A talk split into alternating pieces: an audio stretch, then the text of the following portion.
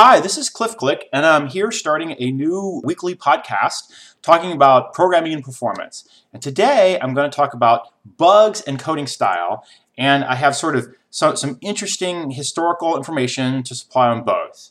So, so in particular, I'm going to uh, do a little, little data dumping here up front.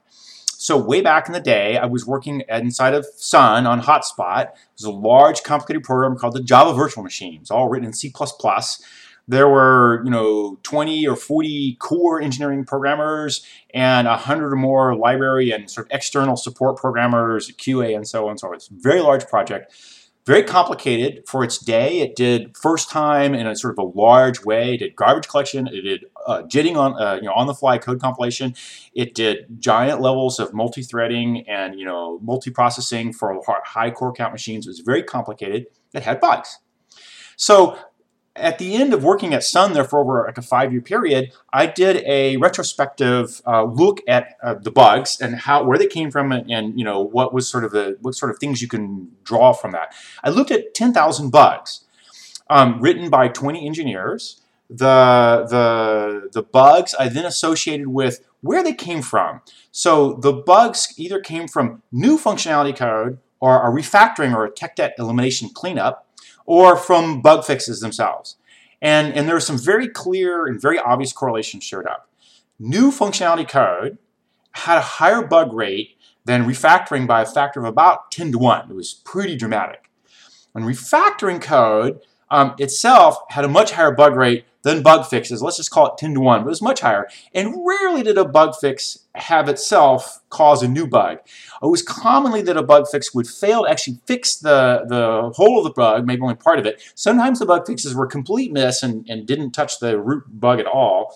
Um, but they rarely caused a new bug. And anytime I had a second follow-on bug, um, it was counted against the same issue where it came from. You know, you, you might think that refactoring wouldn't have very many bugs, um, but it was commonly the case that you were refactoring because the new functionality um, had a bug and it was ugly looking code because of the way new functionality comes from. So the refactoring had a tough time understanding what was going on with the, the sort of grotty old code that was doing something exciting and the refactoring person didn't always get it quite right. So you, you definitely had bugs in refactoring, but new functionality had the highest bug rate by far. So the, the next sort of uh, common association I saw was that the, the, the programmers all had different flow rates of, of code generation. So, excuse me, um, the, the I was producing, at that time, I was producing was pretty clearly twice the rate of code of the next fastest programmer who's producing twice the rate of code of the next fastest programmer, who's producing twice the rate of code of the next fastest programmer, and again and again. It, it, the, the powers of two roll down through the team through, you know, six or seven people pretty darn clearly. So, you know, essentially I was coding half of all the code that went into Hotspot's, you know, core infrastructure at that time. Um, uh, in addition, some programmers did new functionality and some specialized in refactoring, but I did a lot of the new functionality coding that went on, and the second fastest guy did mostly refactoring code. So, so there's a huge ratio of, of what kind of code and how fast it was getting done. But when I looked at everybody who did new functionality code, my bug rate was about average for the team. If you were writing refactoring code, again, my bug rate was about average for when I wrote refactoring code. So it was about average, and yet I wrote both a higher volume of code and of the new functionality code, so my overall bug rate was much higher than anyone else in the team. But that's also because I was pushing the project forward much faster than anyone else was. I was making it happen. So as I looked through the bugs and the bug rates and where the code came from and why, some other correlations popped out.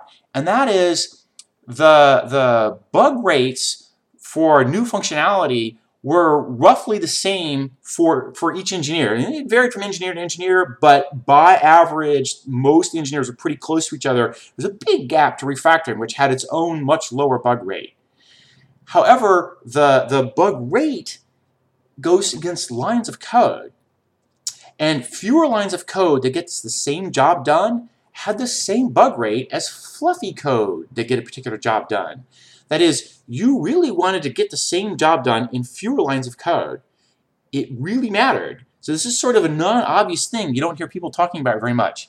If I write code that says if, and then down a line and open curly, and something, and down a line and close curly, and else, and down a line and open curly, and some other thing, and uh, you know down a line and close curly, versus code that's just like return, you know, test question mark, stanza one colon stanza two done in one line.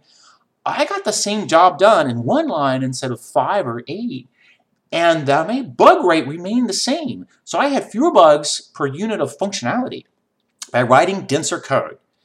And when I made that observation and started looking, this pattern would play out again and again and again. If people are writing very fluffy code, if open curly down, something down, close curly down, everything, you know, spread down vertically, they are typically getting less done. It's harder to understand because it's spread out over more lines of code. And, and you know, the concept isn't in one tight little space. It's like smeared across the screen. And pretty soon the code runs on and on and on. It disappears off the top of the screen and you can't see it all all at once dense code gets more done per unit of bug. You'd rather have denser code. So now refine that a little bit. Um, blank lines never counted against you. I, I looked at with and without blank, blank lines. Truly blank lines typically were used to break apart stanzas of concepts.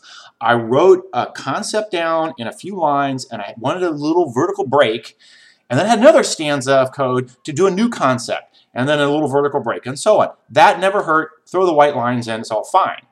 Comments also never hurt.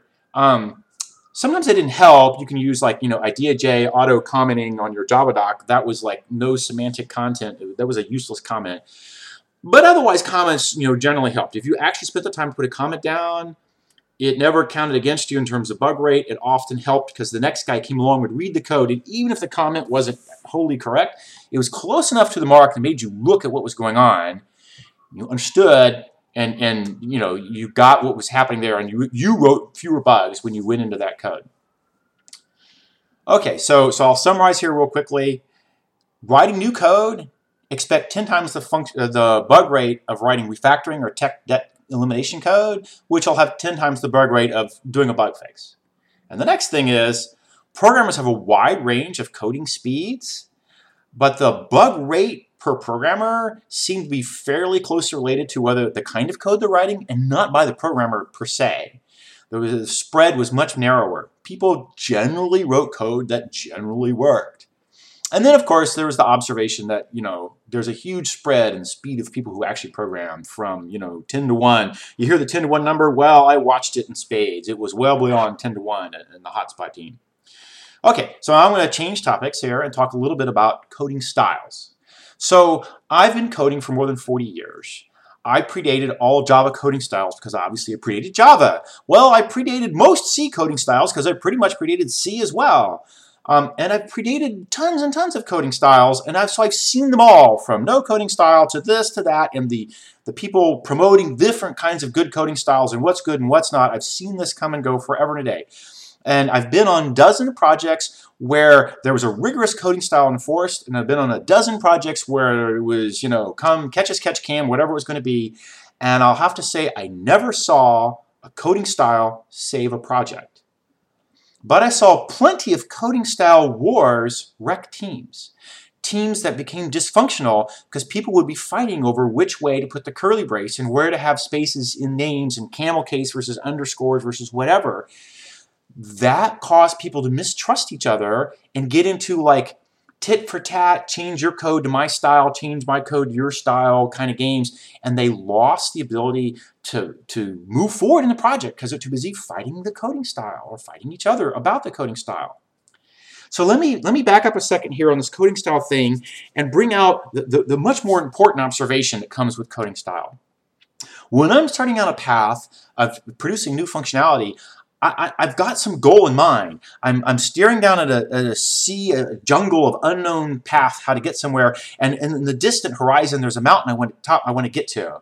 And, and this is what you know coding. You should think about coding is like when you're doing some new coding. You don't know the path. You're on an exploratory journey. You're discovering a path through the jungle to get to this mountain. And along the way, you run into all these dead ends. You have to make left turns and right turns. You have to you know short directions to get around hidden obstacles And sometimes you're headed for the wrong mountain, and when you get halfway there, you realize it, and you turn 90 degrees and skew off in another direction. When you finally get to the mountain and you say, okay, I've got some new functionality that's interesting, and I'm ready to you know, do something with it, at that time, it might make sense to look back at how you got there and that path, and you will see it as long and torturous. So anytime you put a coding style requirement in front of somebody and make them code in a style that's not their natural coding style, it slows them down on that journey of exploration. This is not code that's going to get read by somebody else right away. This is write-only code in the beginning while you're exploring. It's just being read by you. And you should not have roadblocks laid down in front of you. You do not need a coding style choking you up while you're trying to make this new functionality. Once you've got it and you look back on it, maybe it makes sense to clean it up, maybe it makes sense to do some kind of, you know, immediate tech elimination while you're staring at it.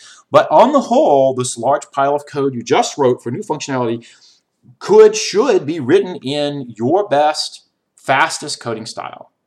And if you carry that concept forward, pretty soon your, your code base gets full of different people's coding styles as each person has cut a new path down some different piece in the jungle to get to some new mountaintop somewhere. And you have a bunch of different coding styles. Because so I hear a lot of people say, hey, having a uniform coding style, it's mostly read code, so you want to make it easier to read, so force uniform coding style. I say no. Actually, if you can't get the code there in the first place, you ain't got nothing to reread. You need to get something down first, and that's just going to happen in these different kinds of coding styles. And then your code base gets littered with different kinds of coding styles. Live with it. Understand how other people write code and learn to read their style. If you have to go into somebody else's style and you don't like it, but you're just doing a bug fix, leave it be. Keep some cohesion. If they're still the owner of the code, just do the bug fix and move on, move out. When you're doing your own code, expect somebody else to honor that back for you.